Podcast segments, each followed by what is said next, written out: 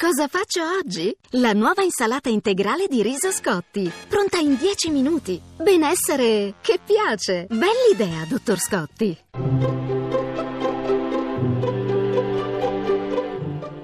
Il pensiero del giorno.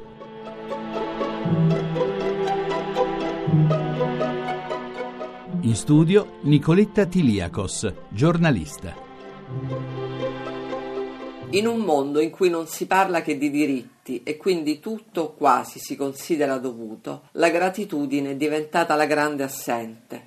Lavora sempre più a livello collettivo e individuale la convinzione che dovere qualcosa a qualcuno sia una seccatura, Meglio, molto meglio dirsi che in fondo quel che di buono la vita ci dà quotidianamente ce lo siamo meritato con le nostre sole forze e che non dobbiamo dire grazie a nessuno. Fu Goethe a scrivere: Se incontriamo qualcuno che ci deve gratitudine, subito ricordiamo il motivo. Ma quante volte incontriamo qualcuno cui siamo noi a dovere gratitudine e non ricordiamo più nulla?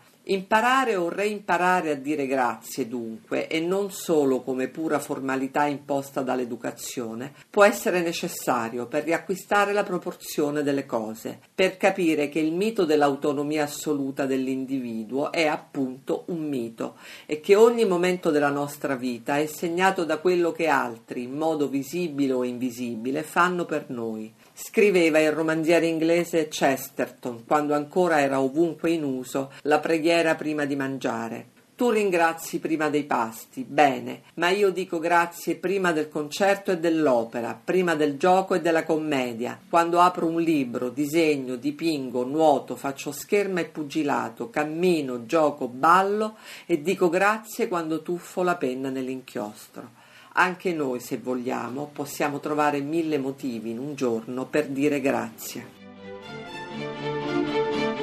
La trasmissione si può riascoltare e scaricare in podcast dal sito pensierodelgiorno.rai.it.